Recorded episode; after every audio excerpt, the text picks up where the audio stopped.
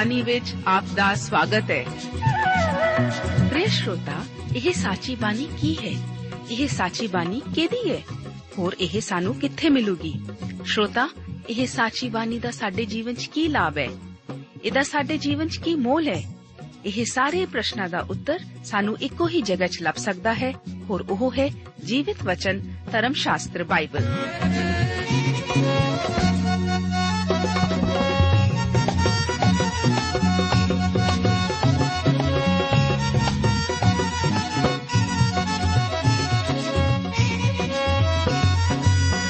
ਧਰਮ ਸ਼ਾਸਤਰ ਬਾਈਬਲ। ਉਹੀ ਜੀਵਿਤ ਵਚਨ ਦਾ ਅਸੀਂ ਇਸ ਕਾਰਜਕ੍ਰਮ ਵਿੱਚ ਅਧਿਐਨ ਕਰਾਂਗੇ।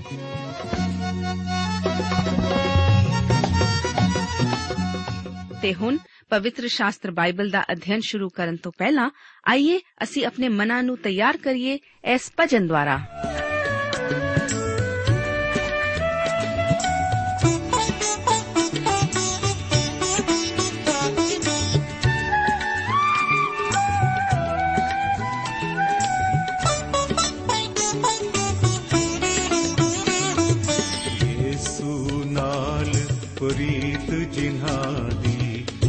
पापी तर तर्व ये सुनाल प्रीत जिन्हाली सो पापी तर तर्वणगे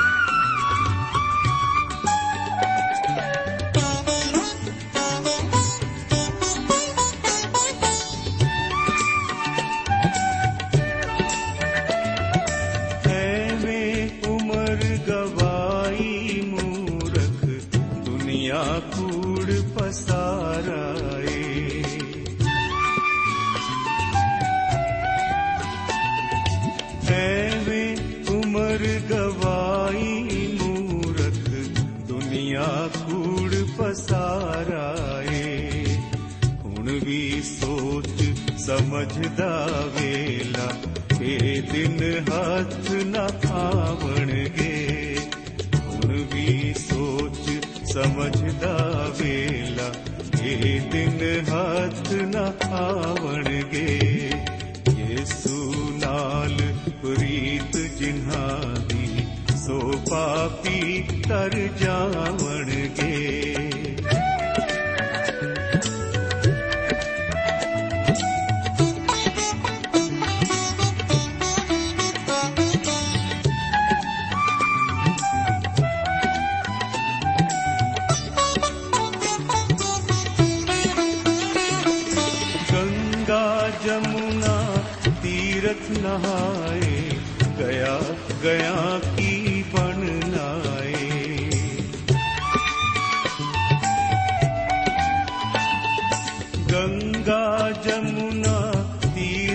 तीरथ नहाए गया गया की बन नाए ਯੇਸੂ ਨਾਮ ਜਪਣ ਬਿਨ ਪਿਆਰੇ ਨਰਕ ਅਗਣ ਵਿੱਚ ਪਾਵਣਗੇ ਯੇਸੂ ਨਾਮ ਜਪਣ ਬਿਨ ਪਿਆਰੇ ਨਰਕ ਅਗਨ ਵਿੱਚ ਪਾਵਣਗੇ ਯੇਸੂ ਨਾਲ ਪ੍ਰੀਤ ਜਿਨ੍ਹਾਂ ਦੀ ਸੋ ਪਾਪੀ ਤਰ ਜਾਵਣਗੇ।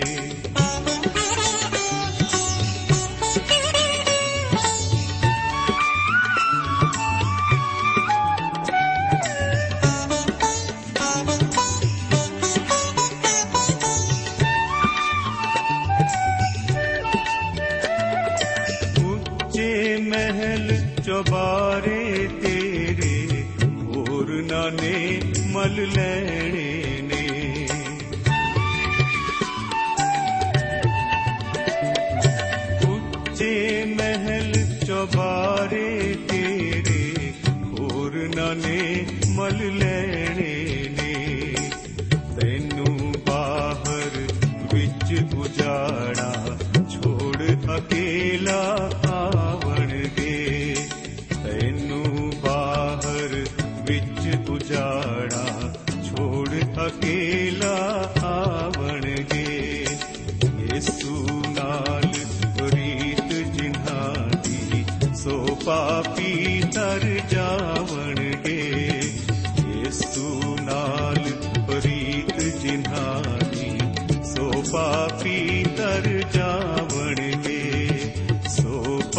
ਪਾਪੀ ਤਰ ਜਾਵਣਗੇ, ਸੋ ਪਾਪੀ ਤਰ ਜਾਵਣਗੇ। ਪਿਆਰੇ ਅਜ਼ੀਜ਼ੋ, ਇਸ ਬਾਈਬਲ ਅਧਿਨ ਪ੍ਰੋਗਰਾਮ ਵਿੱਚ ਮੈਂ ਆਪ ਦਾ ਸਵਾਗਤ ਕਰਦਾ ਹਾਂ। ਅੱਜ ਅਸੀਂ ਬਾਈਬਲ ਧਰਮ ਸ਼ਾਸਤਰ ਦੇ ਪੁਰਾਣੇ ਨੇਮ ਦੀ ਇੱਕ ਨਵੀਂ ਪੁਸਤਕ, ਜਿਸ ਦਾ ਨਾਮ ਪਹਿਲਾ ਸੈਮੂਅਲ ਹੈ, ਉਸ ਬਾਰੇ ਅਧਿਐਨ ਸ਼ੁਰੂ ਕਰਨ ਜਾ ਰਹੇ ਹਾਂ। ਸਭ ਤੋਂ ਪਹਿਲਾਂ ਮੈਂ ਇਸ ਪੁਸਤਕ ਬਾਰੇ ਆਪ ਨੂੰ ਕੁਝ ਜਾਣ ਪਛਾਣ ਕਰਾ ਦੇਵਾਂ।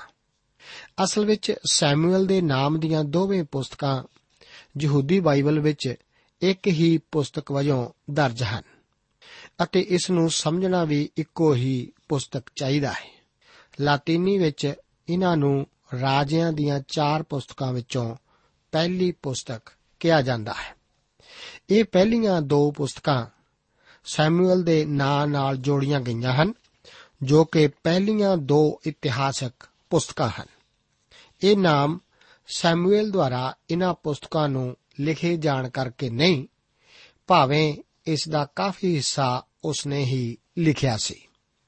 ਇਹ ਤਾਂ ਇਸ ਕਰਕੇ ਹੈ ਕਿਉਂਕਿ ਉਸ ਦਾ ਨਾਮ ਪਹਿਲਾਂ ਆਉਂਦਾ ਹੈ ਅਤੇ ਮੁੱਖ ਤੌਰ ਤੇ ਉਸੇ ਦਾ ਜ਼ਿਕਰ ਆਉਂਦਾ ਹੈ ਕਿਉਂਕਿ ਉਹੀ ਸੀ ਜਿਸ ਨੇ ਸਾਊਲ ਔਰ ਦਾਊਦ ਉਤੇ ਮਸਾ ਦੇ ਤੇਲ ਨੂੰ ਡੋਲਿਆ ਸੀ। ਇਸ ਪਹਿਲੇ ਸੈਮੂਅਲ ਦੀ ਪੁਸਤਕ ਦੇ 25 ਅਧਿਆਏ ਤੱਕ ਉਸੇ ਨੂੰ ਇਸ ਦਾ ਲੇਖਕ ਮੰਨਿਆ ਜਾਂਦਾ ਹੈ, ਜਿੱਥੇ ਕਿ ਉਸ ਦੀ ਮੌਤ ਦਾ ਜ਼ਿਕਰ ਹੈ। ਇਸ ਤਰ੍ਹਾਂ ਜਾਪਦਾ ਹੈ ਕਿ ਨਾਥਾਨ ਅਤੇ ਗਾਦ ਨੇ ਇਹਨਾਂ ਪੁਸਤਕਾਂ ਦੀ ਲਿਖਤ ਪੂਰੀ ਕੀਤੀ ਸੀ। ਇਸ ਬਾਰੇ ਪਹਿਲੀ ਸੈਮੂਅਲ ਦੀ ਪੁਸਤਕ 10 ਅਧਿਆਏ ਉਸ ਦੀ 25 ਆਇਤ ਅਤੇ ਉਸ ਤੋਂ ਬਾਅਦ ਪਹਿਲੀ ਇਤਿਹਾਸ ਦੀ ਪੁਸਤਕ 29 ਅਧਿਆਏ ਉਸ ਦੀ 29 ਆਇਤ ਤੋਂ ਪਤਾ ਚੱਲਦਾ ਹੈ। ਇਹਨਾਂ ਦੋਹਾਂ ਪੁਸਤਕਾਂ ਵਿੱਚ ਕਾਫੀ ਇਕਸੁਰਤਾ ਹੈ। ਇਹਨਾਂ ਵਿੱਚ ਅਸੀਂ ਇਸਰਾਇਲ ਦੇ ਰਾਜ ਦੇ ਵਾਧੇ ਬਾਰੇ ਦੇਖਦੇ ਹਾਂ। ਇਸ ਵਚਨ ਦੇ ਹਿੱਸੇ ਹੰਨਾ ਅਤੇ ਉਸ ਦੇ ਛੋਟੇ ਬਾਲਕ ਸੈਮੂਅਲ ਦੀ ਕਹਾਣੀ ਦਾ ਜ਼ਿਕਰ ਹੈ। ਇਹਨਾਂ ਦੀ ਕਿਤਾਬਾਂ ਵਿੱਚ ਦਾਊਦ ਅਤੇ ਗੋਲੀਅਥ ਦੀ ਕਹਾਣੀ ਅਤੇ ਯੋਨਾਥਨ ਅਤੇ ਦਾਊਦ ਦੀ ਦੋਸਤੀ ਦਾ ਵੀ ਜ਼ਿਕਰ ਹੈ। ਇਸ ਵਿੱਚ ਰਾਜਾ ਸਾਊਲ ਦੁਆਰਾ ਕੀਤੇ ਐਨ ਡੋਰ ਦੇ ਦੌਰੇ ਦਾ ਵੀ ਜ਼ਿਕਰ ਹੈ ਅਤੇ ਦੂਸਰੀ ਸੈਮੂਅਲ ਦੀ ਪੁਸਤਕ ਦੇ 7 ਅਧਿਆਏ ਪਰਮੇਸ਼ਵਰ ਦੇ ਵਚਨ ਦੇ ਮਹਾਨ ਅਧਿਆਇਆਂ ਵਿੱਚੋਂ ਇੱਕ ਹਨ। ਜਿਸ ਵਿੱਚ ਪਰਮੇਸ਼ਵਰ ਦੁਆਰਾ ਦਾਊਦ ਨਾਲ ਕੀਤੇ ਵਾਅਦੇ ਦਾ ਜ਼ਿਕਰ ਹੈ। ਆਖਰ ਵਿੱਚ ਇੱਥੇ ਦਾਊਦ ਦੇ ਬਾਦਸ਼ੇਬਾ ਨਾਲ ਕੀਤੇ ਬੜੇ ਪਾਪ ਅਤੇ ਉਸ ਦੇ ਆਪਣੇ ਪੁੱਤਰ ਅਬਸ਼ਾਲੋਮ ਦੁਆਰਾ ਕੀਤੀ ਬਗਾਵਤ ਦਾ ਵੀ ਜ਼ਿਕਰ ਆਉਂਦਾ ਹੈ। ਨਿਆਂਇਆਂ ਦੀ ਪੁਸਤਕ ਵਿੱਚ ਅਸੀਂ ਦੇਖਿਆ ਸੀ ਕਿ ਪਰਮੇਸ਼ਵਰ ਨੇ ਸਾਧਾਰਨ ਲੋਕਾਂ ਨੂੰ ਇਸਤੇਮਾਲ ਕੀਤਾ ਸੀ, ਜਿਨ੍ਹਾਂ ਵਿੱਚੋਂ ਕਈਆਂ ਵਿੱਚ ਕੁਝ ਖਾਸ ਨੁਕਸ ਅਤੇ ਦੋਸ਼ ਸਨ। ਉਹਨਾਂ ਦੀਆਂ ਕਹਾਣੀਆਂ ਸਾਡੇ ਵਿੱਚੋਂ ਅੱਜ ਉਹਨਾਂ ਵਾਸਤੇ ਮਹਾਨ ਉਤਸ਼ਾਹ ਦੇਣ ਵਾਲੀਆਂ ਹਨ, ਜੋ ਕਿ ਸਾਧਾਰਨ ਲੋਕ ਹਨ। ਪਰ ਪਹਿਲਾ ਅਤੇ ਦੂਸਰਾ ਸੈਮੂਅਲ ਦੀ ਪੋਥੀ ਵਿੱਚ ਅਸੀਂ ਕੁਝ ਸਿਰ ਕੱਢ ਲੋਕਾਂ, ਜਿਵੇਂ ਕਿ ਹੰਨਾ, ਏਲੀ, ਸੈਮੂਅਲ, ਸ਼ਾਉਲ, ਯੋਨਾਥਨ ਅਤੇ ਦਾਊਦ ਨੂੰ ਮਿਲਦੇ ਹਾਂ।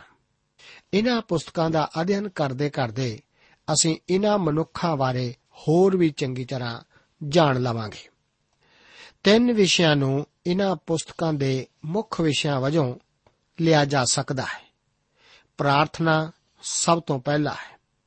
ਪਹਿਲਾ ਸੈਮੂਅਲ ਪ੍ਰਾਰਥਨਾ ਨਾਲ ਆਰੰਭ ਹੁੰਦਾ ਹੈ, ਜਦੋਂ ਕਿ ਦੂਸਰਾ ਸੈਮੂਅਲ ਪ੍ਰਾਰਥਨਾ ਨਾਲ ਬੰਦ ਹੁੰਦਾ ਹੈ।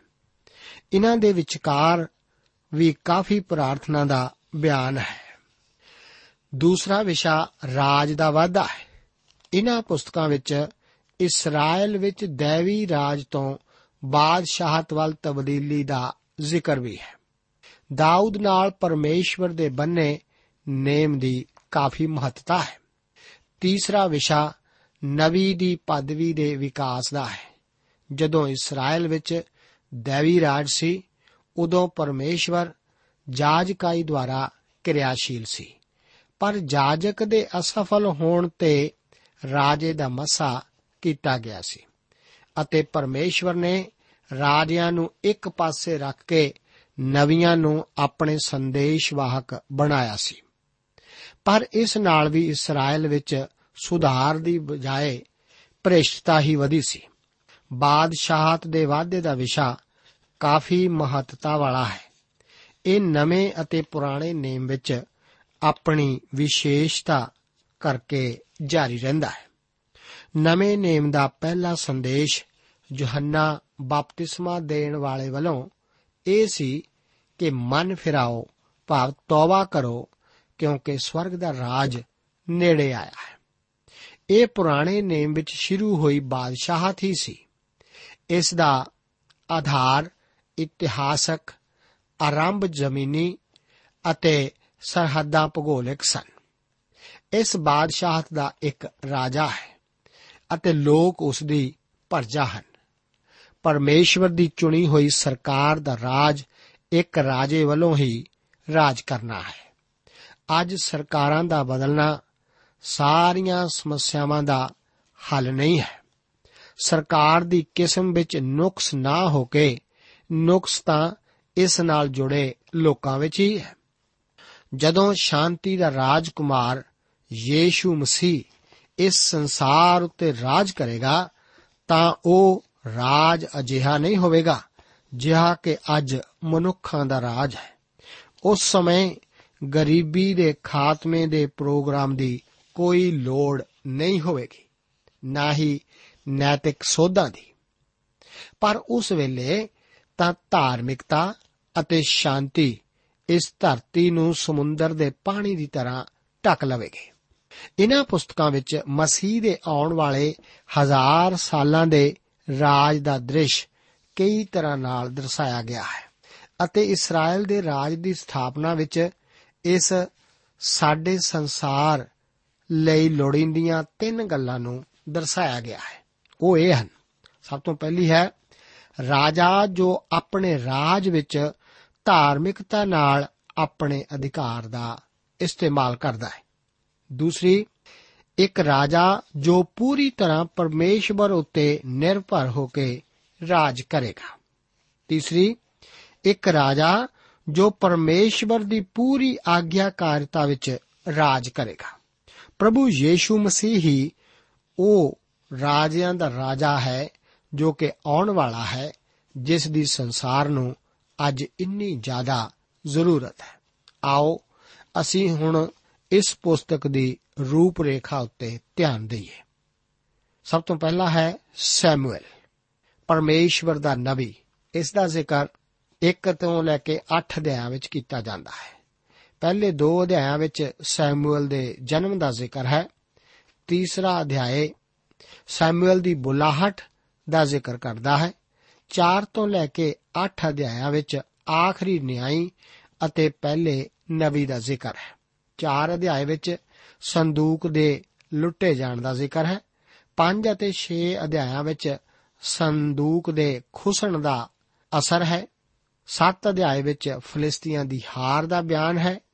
8 ਅਧਿਆਇ ਵਿੱਚ ਪਾਤਸ਼ਾਹ ਲਈ ਕੀਤੀ ਜਾਣ ਵਾਲੀ ਮੰਗ ਦਾ ਜ਼ਿਕਰ ਹੈ। ਦੂਸਰਾ ਮੁੱਖ ਭਾਗ ਸ਼ਾਉਲ ਭਾਵ ਸ਼ੈਤਾਨ ਦੇ ਜਨ ਨਾਲ ਸੰਬੰਧਿਤ ਹੈ, ਜਿਸ ਨਾਲ ਸੰਬੰਧਿਤ ਜ਼ਿਕਰ 9 ਤੋਂ ਲੈ ਕੇ 15 ਅਧਿਆਇਆਂ ਵਿੱਚ ਪਾਇਆ ਜਾਂਦਾ ਹੈ। ਸਭ ਤੋਂ ਪਹਿਲਾ ਹੈ 9 ਅਧਿਆਏ ਵਿੱਚ ਸਾਊਲ ਦਾ ਰਾਜਾ ਚੁਣਿਆ ਜਾਣਾ। ਦੂਸਰਾ, ਸਾਊਲ ਦਾ ਪਾਤਸ਼ਾਹ ਵੱਲੋਂ ਮਸਾ ਕੀਤਾ ਜਾਣਾ। ਇਸ ਦਾ ਜ਼ਿਕਰ 10 ਅਧਿਆਏ ਵਿੱਚ ਹੈ। 11 ਅਤੇ 12 ਅਧਿਆਇਆਂ ਵਿੱਚ ਸਾਊਲ ਦੇ ਰਾਜ ਕਰਨ ਦਾ ਜ਼ਿਕਰ ਹੈ। 13 ਤੋਂ ਲੈ ਕੇ 15 ਅਧਿਆਇਆਂ ਵਿੱਚ ਸਾਊਲ ਦੇ ਤਿਰਸਕਾਰੇ ਜਾਣ ਦਾ ਜ਼ਿਕਰ ਹੈ। ਤੀਸਰਾ ਮੁੱਖ ਭਾਗ ਦਾਊਦ, ਭਾਵ ਪਰਮੇਸ਼ਵਰ ਦੇ ਜਨ ਦਾ ਜ਼ਿਕਰ ਹੈ। ਸ਼ਾਉਲ ਸ਼ੈਤਾਨ ਦਾ ਜਨ ਇਸ ਨਾਲ ਸੰਬੰਧਿਤ ਜ਼ਿਕਰ 16 ਤੋਂ ਲੈ ਕੇ 31 ਅਧਿਆਇ ਵਿੱਚ ਹੈ।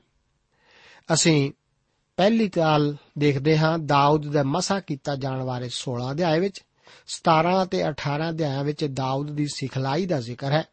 17 ਅਧਿਆਏ ਦਾਊਦ ਦੁਆਰਾ ਗੋਲੀਅਥ ਨੂੰ ਮਾਰਨ ਦਾ ਜ਼ਿਕਰ ਕਰਦਾ ਹੈ ਅਤੇ 18 ਅਧਿਆਏ ਦਾਊਦ ਅਤੇ ਯੋਨਾਥਨ ਦੇ ਆਪਸੀ ਨੇਮ ਦਾ ਜ਼ਿਕਰ ਕਰਦਾ ਹੈ।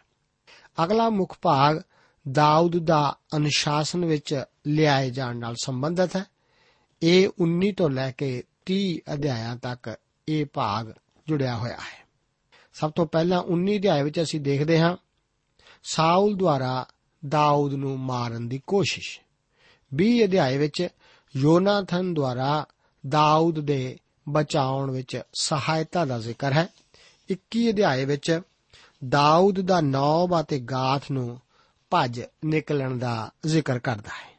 22 ਅਧਿਆਇ ਵਿੱਚ ਦਾਊਦ ਦੁਆਰਾ ਆਪਣੇ ਆਦਮੀ ਇਕੱਠੇ ਕਰਨ ਦਾ ਜ਼ਿਕਰ ਪਾਇਆ ਜਾਂਦਾ ਹੈ।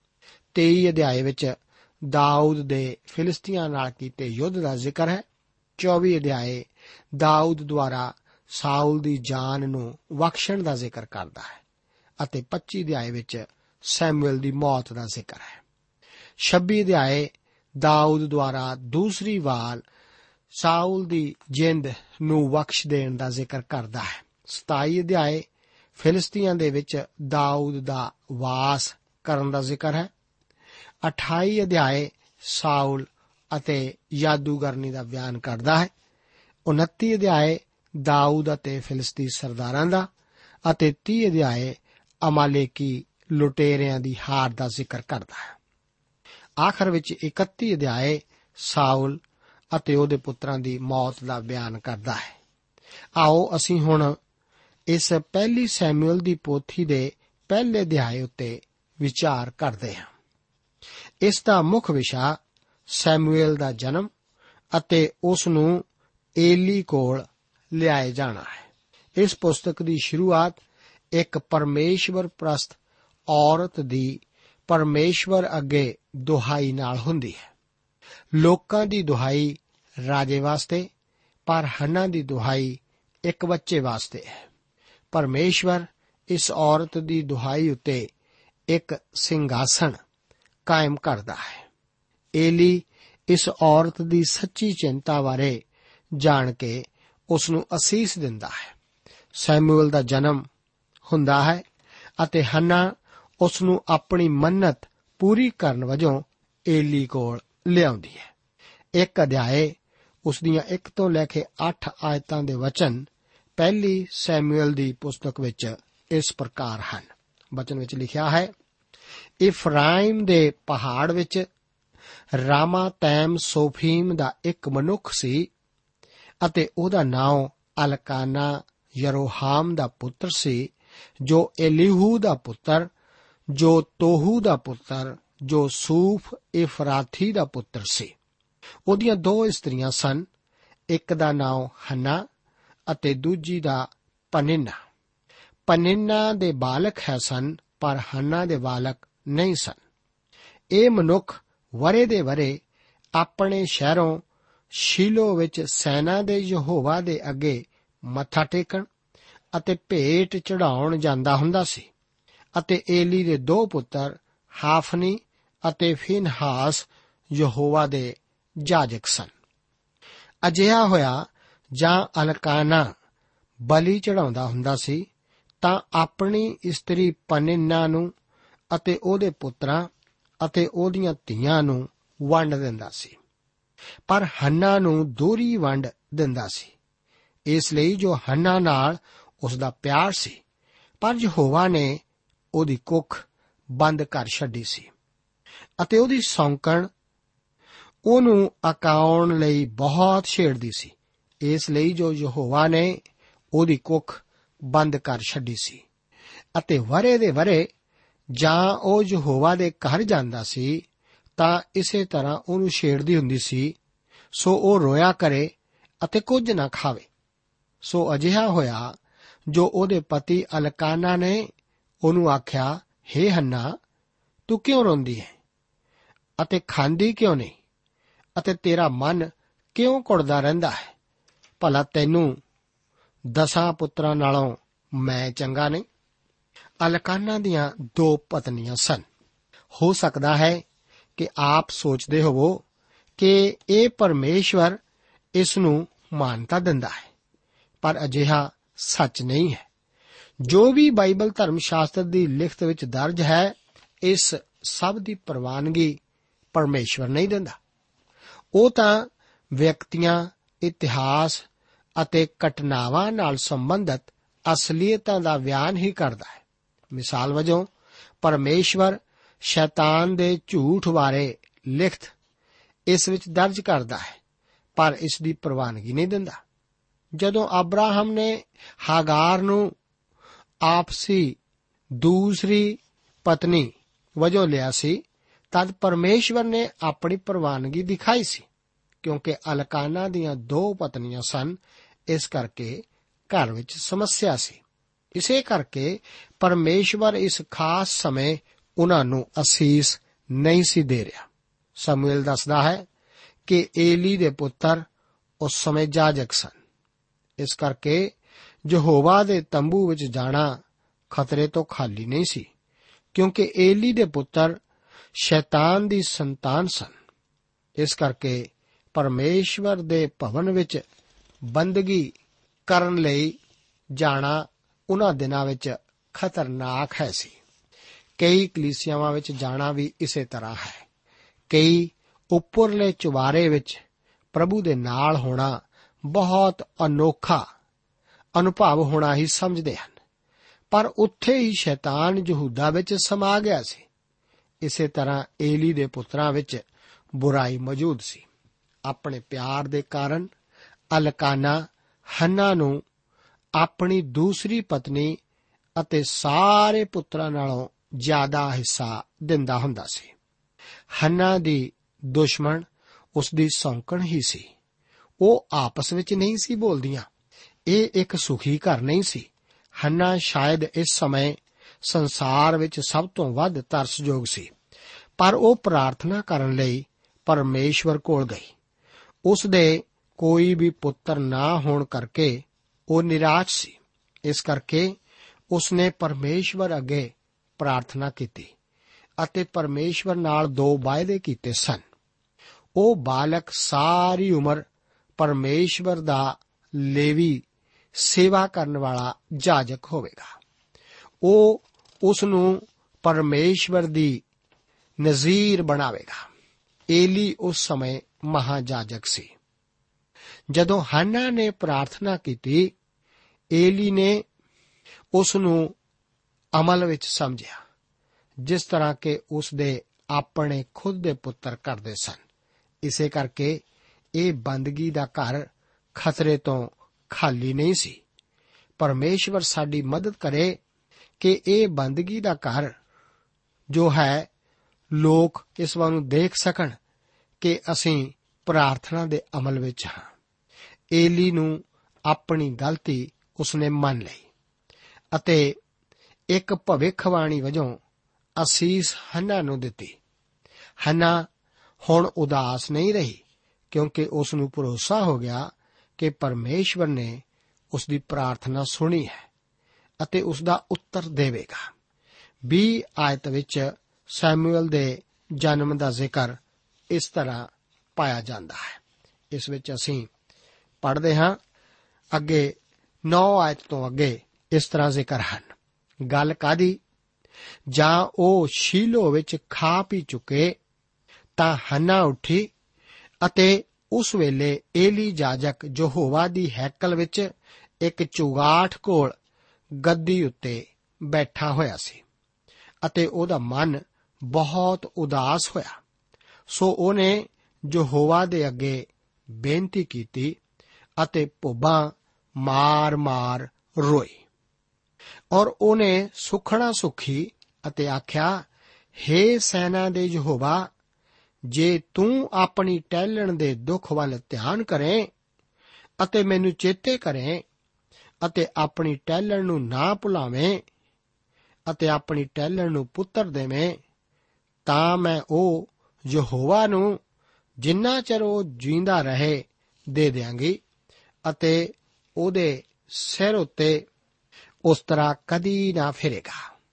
ਤਾਂ ਅਜਿਹਾ ਹੋਇਆ ਕਿ ਜਾਂ ਉਹ ਯਹੋਵਾ ਦੇ ਅੱਗੇ ਬੇਨਤੀ ਕਰਦੀ ਪਈ ਸੀ, ਤਾਂ ਏਲੀ ਨੇ ਉਹਦੇ ਮੂੰਹ ਵੱਲ ਧਿਆਨ ਕੀਤਾ। ਪਰ ਹੰਨਾ ਆਪਣੇ ਮਨ ਵਿੱਚ ਹੀ ਪਈ ਆਖਦੀ ਸੀ, ਨਿਰੇ ਉਹਦੇ ਬੁੱਲ ਹੀ ਪਏ ਹਿਲਦੇ ਸਨ ਪਰ ਉਹਦੀ ਆਵਾਜ਼ ਨਾ ਸੁਣਾਈ ਦਿੰਦੀ ਸੀ। ਸੋ ਏਲੀ ਨੇ ਜਾਤਾ ਪਈ ਉਹ ਅਮਲ ਵਿੱਚ ਹੈ। ਸੋ ਏਲੀ ਨੇ ਉਹਨੂੰ ਆਖਿਆ, ਕਿੰਨਾ ਚਿਰ ਤੂੰ ਅਮਲ ਵਿੱਚ ਰਹੇਂਗੀ? ਤੂੰ ਆਪਣੀ ਖੁਮਾਰੀ ਨੂੰ ਛੱਡ। ਤਦ ਹੰਨਾ ਨੇ ਉੱਤਰ ਦਿੱਤਾ ਤੇ ਆਖਿਆ, ਨਹੀਂ ਸੁਆਮੀ ਜੀ, ਮੈਂ ਤਾਂ ਉਦਾਸ ਮਨ ਤੇਵੀਂ ਹਾਂ। ਮੈਂ ਜਾਂ ਕੋਈ ਹੋਰ ਅਮਲ ਨਹੀਂ ਕੀਤਾ ਪਰ ਯਹੋਵਾ ਦੇ ਅੱਗੇ ਆਪਣੇ ਮਨ ਨੂੰ ਡੋਲ ਦਿੱਤਾ ਹੈ। ਤੂੰ ਆਪਣੀ ਟਹਿਲਣ ਨੂੰ ਸ਼ੈਤਾਨ ਦੀ ਧੀ ਨਾ ਜਾਣ। ਮੈਂ ਤਾਂ ਆਪਣੀਆਂ ਚਿੰਤਾ ਅਤੇ ਦੁੱਖਾਂ ਦੇ ਢੇਰ ਹੋਣ ਕਰਕੇ ਹੁਣ ਤੋੜੀ ਬੋਲਦੀ ਰਹੀ ਹਾਂ। ਤਦ ਏਲੀ ਨੇ ਉੱਤਰ ਦਿੱਤਾ ਤੇ ਆਖਿਆ, ਸੁਖ ਸਾਂਦ ਨਾਲ ਜਾ ਅਤੇ ਇਸਰਾਇਲ ਦਾ ਪਰਮੇਸ਼ਵਰ ਤੇਰੀ ਅਰਜ਼ੋਈ ਨੂੰ ਪੂਰੀ ਕਰੇ। ਜੋ ਤੈਂ ਉਸ ਤੋਂ ਮੰਗੀ ਹੈ। ਉਹਨੇ ਆਖਿਆ, ਤੇਰੀ ਦਇਆ, ਤੇਰੀ ਟਹਿਲਣ ਉੱਤੇ ਹੋਵੇ। ਤਦ ਉਸ ਤੀਮੀ ਨੇ ਜਾ ਕੇ ਰੋਟੀ ਖਾਧੀ। ਅਤੇ ਫੇਰ ਉਹਦਾ ਮੂੰਹ ਉਦਾਸ ਨਾ ਰਿਹਾ। ਉਹ ਸਵੇਰੇ ਹੀ ਉੱਠੇ ਅਤੇ ਯਹੋਵਾ ਦੇ ਅੱਗੇ ਮੱਥਾ ਟੇਕਿਆ ਤੇ ਮੁੜ ਕੇ ਰਾਮਾ ਵਿੱਚ ਆਪਣੇ ਘਰ ਆਏ। ਤਾਂ ਅਲਕਾਨਾ ਨੇ ਆਪਣੀ ਪਤਨੀ ਹਨਾ ਨਾਲ ਸੰਗ ਕੀਤਾ, ਸੋ ਯਹੋਵਾ ਨੇ ਉਹਨੂੰ ਚੇਤੇ ਕੀਤਾ। ਅਤੇ ਅਜਿਹਾ ਹੋਇਆ, ਜੋ ਹੰਨਾ ਨੂੰ ਗਰਭ ਹੋਣ ਦੇ ਪਿੱਛੋਂ ਜਾਂ ਦਿਨ ਪੂਰੇ ਹੋਏ, ਤਾਂ ਪੁੱਤਰ ਜਣੀ ਅਤੇ ਉਹਦਾ ਨਾਮ ਸਾਮੂਏਲ ਧਰਿਆ। ਕਿਉਂ ਜੋ ਉਹਨੇ ਆਖਿਆ, ਭਈ ਮੈਂ ਉਹਨੂੰ ਯਹੋਵਾ ਕੋਲੋਂ ਮੰਗ ਕੇ ਲਿਆ ਹੈ। ਪਿਆਰੇ ਅਜ਼ੀਜ਼ੋ, ਸੈਮੂਅਲ ਦਾ ਅਰਥ ਹੈ, ਪਰਮੇਸ਼ਵਰ ਦੁਆਰਾ ਸੁਣਿਆ ਗਿਆ। ਅਸੀਂ ਗਰਭਪਾਤ ਦੇ ਜ਼ਮਾਨੇ ਵਿੱਚ ਜੀ ਰਹੇ ਹਾਂ। ਪਰ ਹੰਨਾ ਬੱਚਾ ਚਾਹੁੰਦੀ ਸੀ, ਜੀ ਹਾਂ, ਕਈ ਵਾਰ ਗਰਭਪਾਤ ਮਾਂ ਦੀ ਜ਼ਿੰਦਗੀ ਲਈ ਜ਼ਰੂਰੀ ਹੁੰਦਾ ਹੈ। ਪਰ ਇਸ ਦਾ ਫੈਸਲਾ ਕੋਈ ਨਿਪੁੰਨ ਡਾਕਟਰ ਹੀ ਕਰਦਾ ਹੈ, ਨਾ ਕਿ ਉਹ ਲੋਕ ਜੋ ਕਿ ਆਪਣੇ ਪਾਪ ਦਾ ਸਿੱਟਾ ਨਹੀਂ ਭੁਗਤਣਾ ਚਾਹੁੰਦੇ। ਸਾਨੂੰ ਇਸ ਨਿਯਮ ਨੂੰ ਸਮਝਣ ਦੀ ਜ਼ਰੂਰਤ ਹੈ ਕਿ ਤੁਸੀਂ ਧੋਖਾ ਨਾ ਖਾਓ। ਪਰਮੇਸ਼ਵਰ ਠੱਠਿਆਂ ਵਿੱਚ ਨਹੀਂ ਉਡਾਈਦਾ, ਕਿਉਂਕਿ ਮਨੁੱਖ ਜੋ ਕੁਝ ਬੀਜਦਾ ਹੈ, ਸੋਈ ਵੱਡੇਗਾ ਵੀ। ਪ੍ਰਭੂ ਆਪ ਨੂੰ ਅੱਜ ਦੇ ਇਹਨਾਂ ਵਚਨਾਂ ਨਾਲ ਅਸੀਸ ਦੇਵੇ। ਜੈ ਮਸੀਹ ਦੀ। ਦੋਸਤੋ, ਸਾਨੂੰ ਉਮੀਦ ਹੈ ਕਿ ਇਹ ਕਾਰਜਕ੍ਰਮ ਤੁਹਾਨੂੰ ਪਸੰਦ ਆਇਆ ਹੋਵੇਗਾ ਤੇ ਇਹ ਕਾਰਜਕ੍ਰਮ ਸੁਣ ਕੇ ਤੁਹਾਨੂੰ ਬਰਕਤਾਂ ਮਿਲੀਆਂ ਹੋਣਗੀਆਂ। ਜੇ ਤੁਸੀਂ ਇਹ ਕਾਰਜਕ੍ਰਮ ਦੇ ਬਾਰੇ ਕੁਝ ਪੁੱਛਣਾ ਚਾਹੁੰਦੇ ਹੋ, ਤੇ ਸਾਨੂੰ ਇਸ ਪਤੇ ਤੇ ਲਿਖੋ। Program Sachi Bani, post box number 1715 sector 36 Chandigarh 160036 ਪਤਾ ਇੱਕ ਵਾਰ ਫੇਰ ਸੁਣ ਲਓ।